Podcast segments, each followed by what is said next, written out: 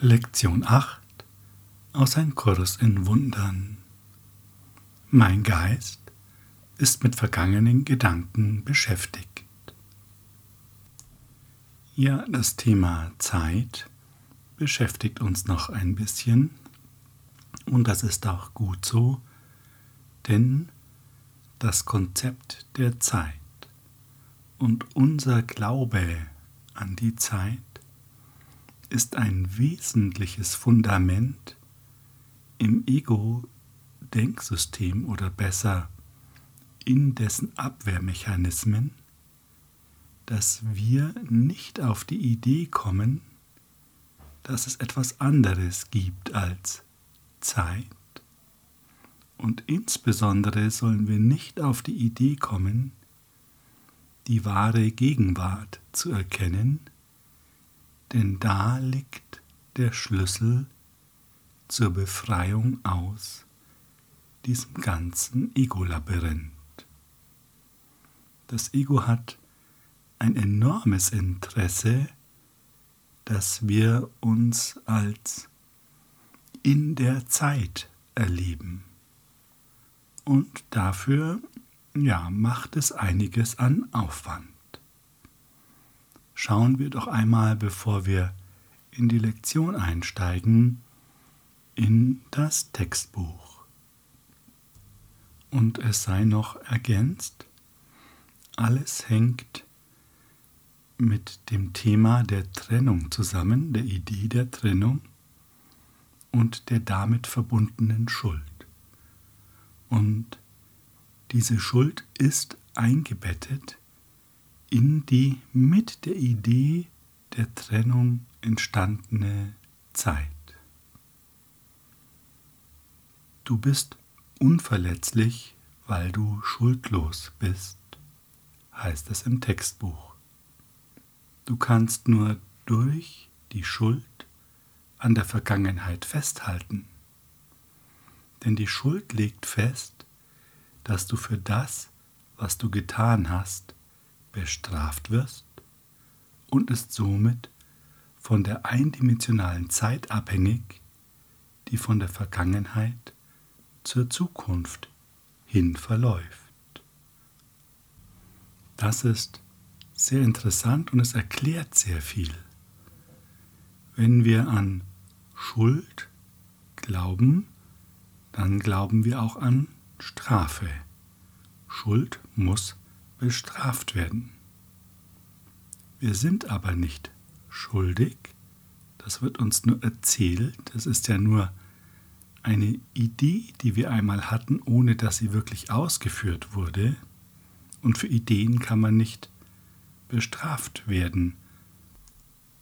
Doch weil in dem Moment der Trennung das damit entstandene Ego-Denksystem, denn es ist ja von der Liebe getrennt entstanden, also sind alle Ansätze lieblos.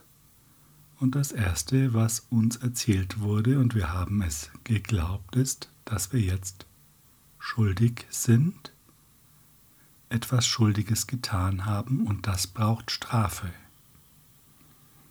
Und dieser Strafe wollen wir entgehen.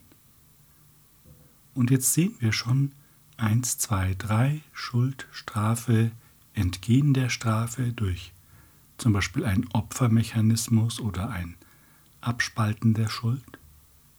Da wird Zeit gemacht.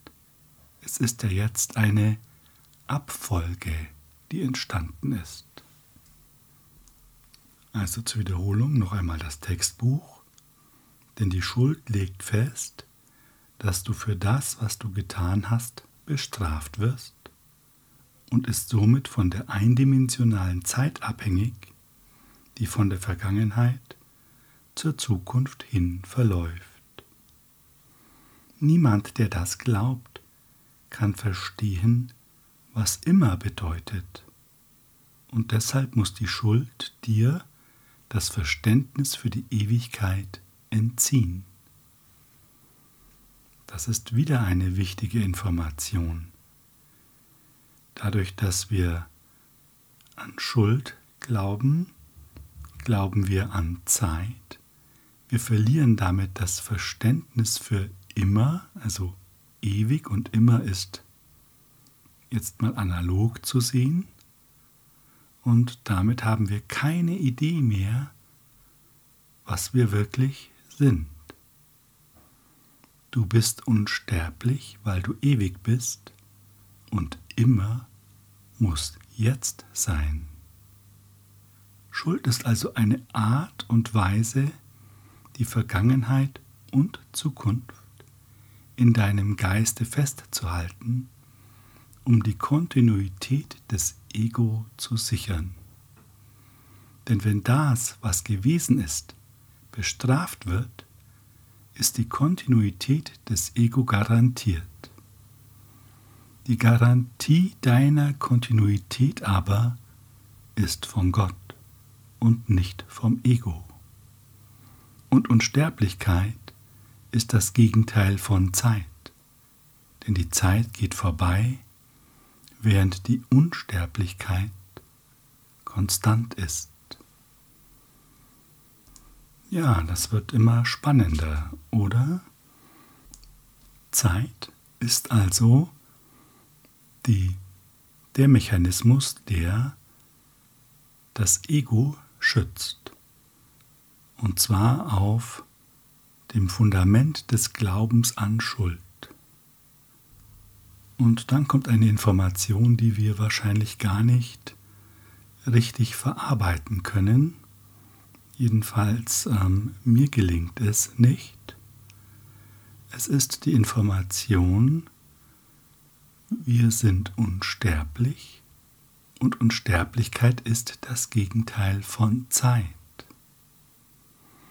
Wir haben ja eher das Bild, aber ich möchte dir hier nichts einreden, vielleicht siehst du es anders, dass Unsterblichkeit in der Zeit ewig existiert.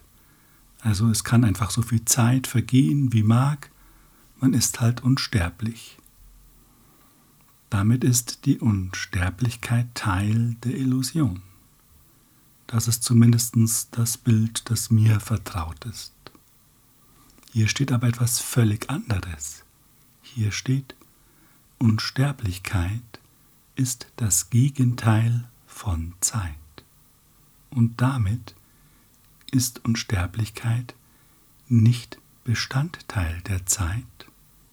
Und es sagt noch mehr, wenn es das Gegenteil ist, wenn etwas unsterblich ist, kann es nicht in der Zeit sein. Denn es ist ja das Gegenteil. Ja, wenn das Licht an ist, kann es nicht dunkel sein. Es geht nicht. Und dann heißt es im Textbuch weiter, das Annehmen der Sühne lehrt dich, was die Unsterblichkeit ist denn wenn du deine Schuldlosigkeit annimmst, lernst du, dass die Vergangenheit nie war und die Zukunft deshalb unnötig ist und nicht sein wird. Wow, das ist auch interessant. Einmal das Thema der Sühne, und das ist es, worum es in all den Übungen ja geht, durch die Vergebung die Sühne annehmen. Alle Lektionen sind Vergebungslektionen. Es ist die Bereitschaft, zurückzutreten und sich die Wahrheit zeigen zu lassen.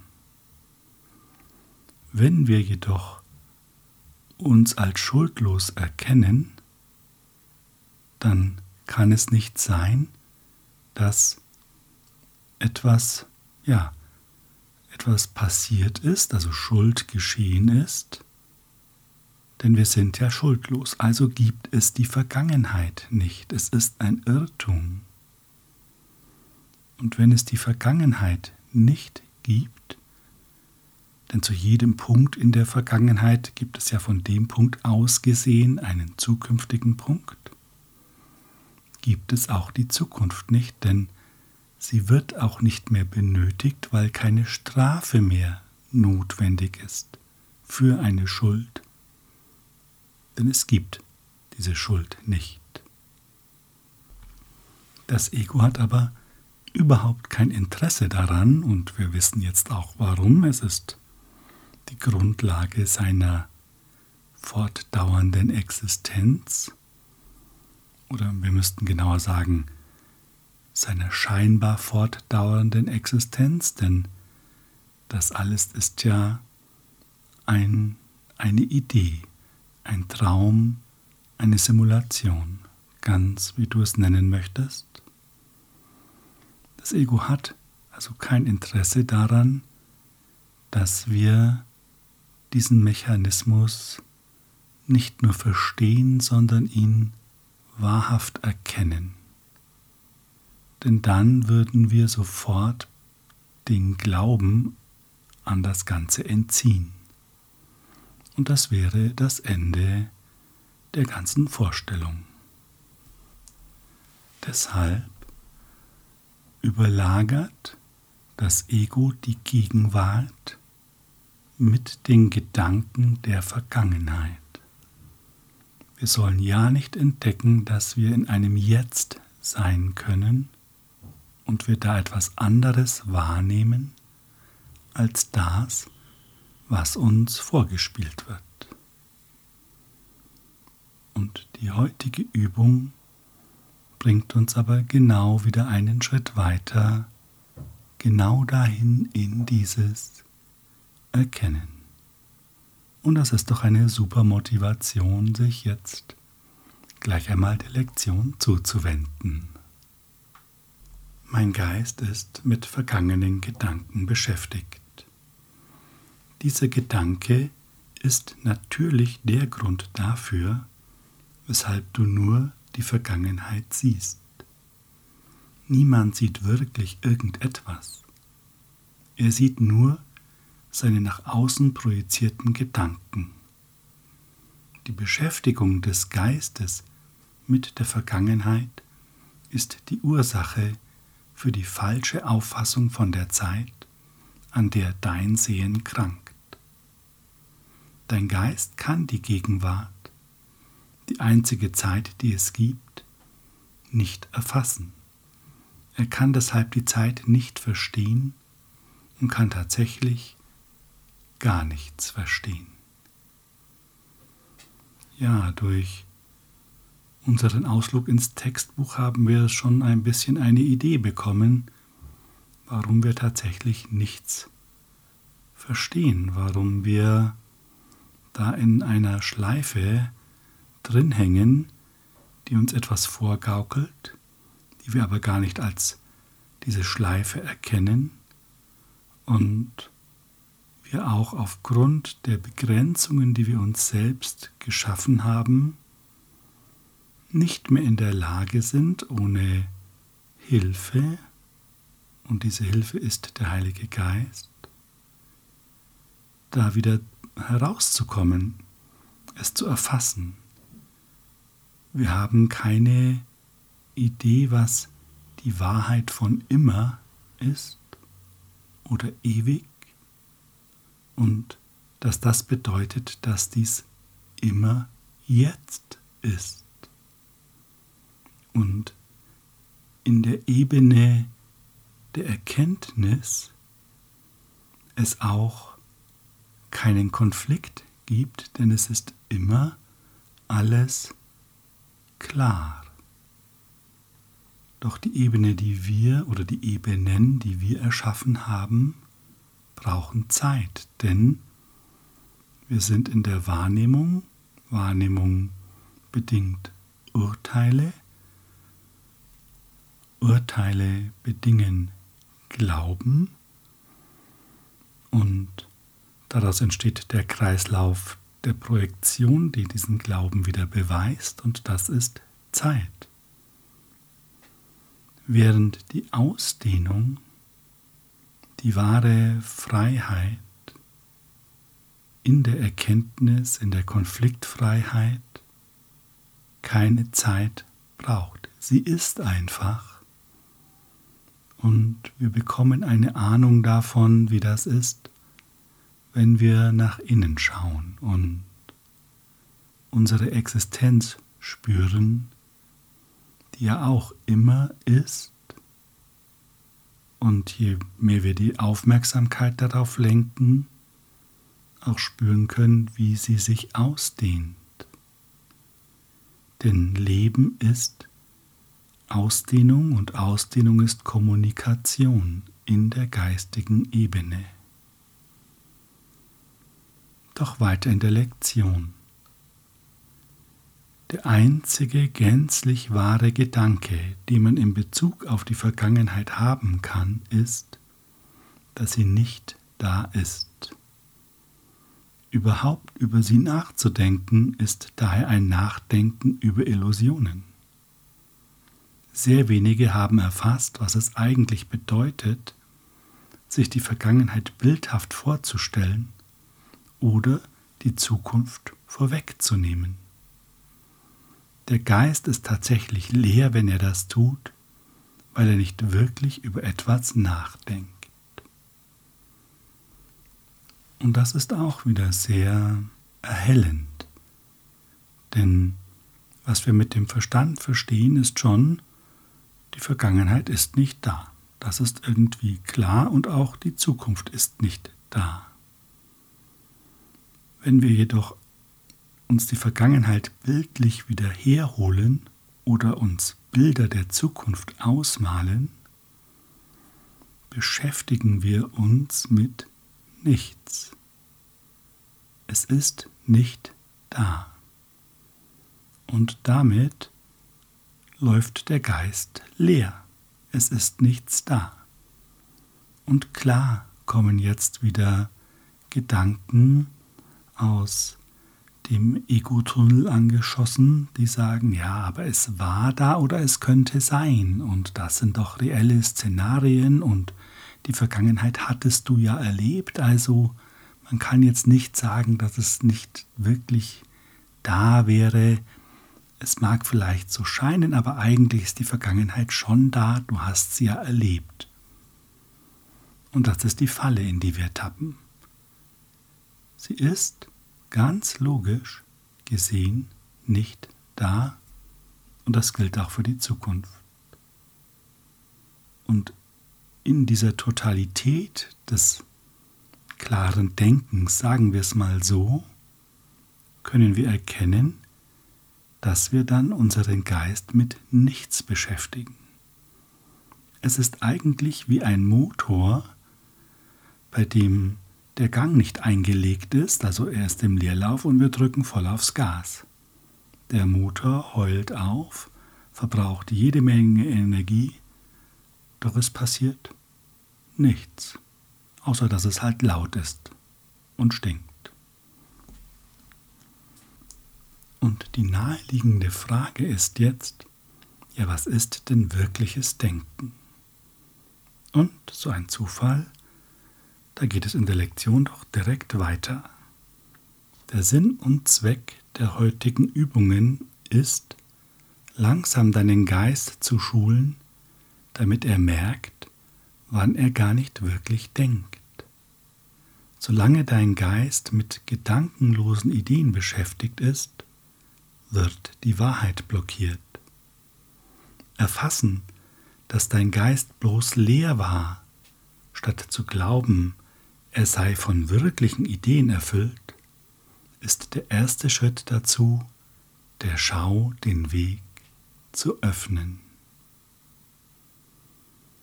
Die heutigen Übungen sollten mit geschlossenen Augen durchgeführt werden.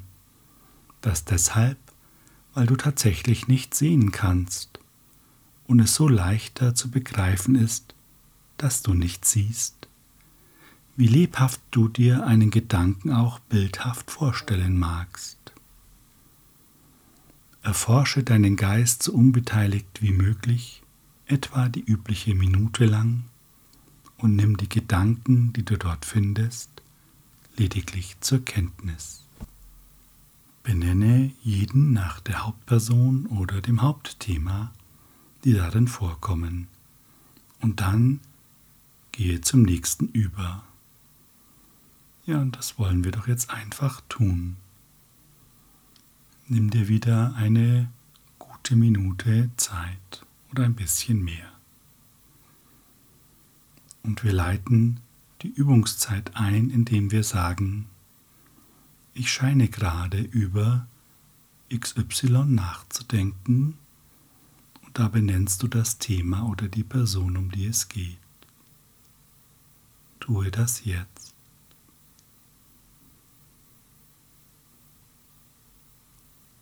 Und jetzt betrachte die Gedanken in deinem Geist, ganz unbeteiligt, nur betrachten.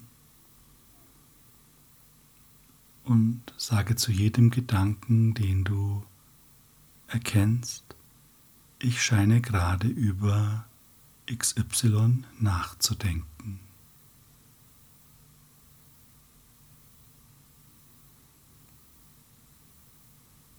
Und betrachte weiter und führe das einfach aus. Benenne auch Gedanken, bei denen du dich unwohl fühlst. Es ist ganz egal.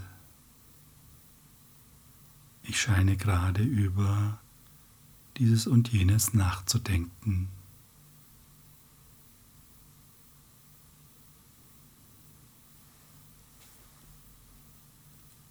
Wunderbar.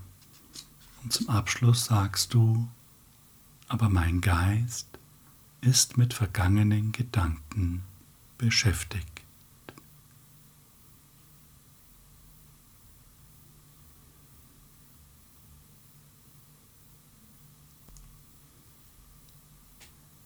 Vielen Dank für deine Zeit.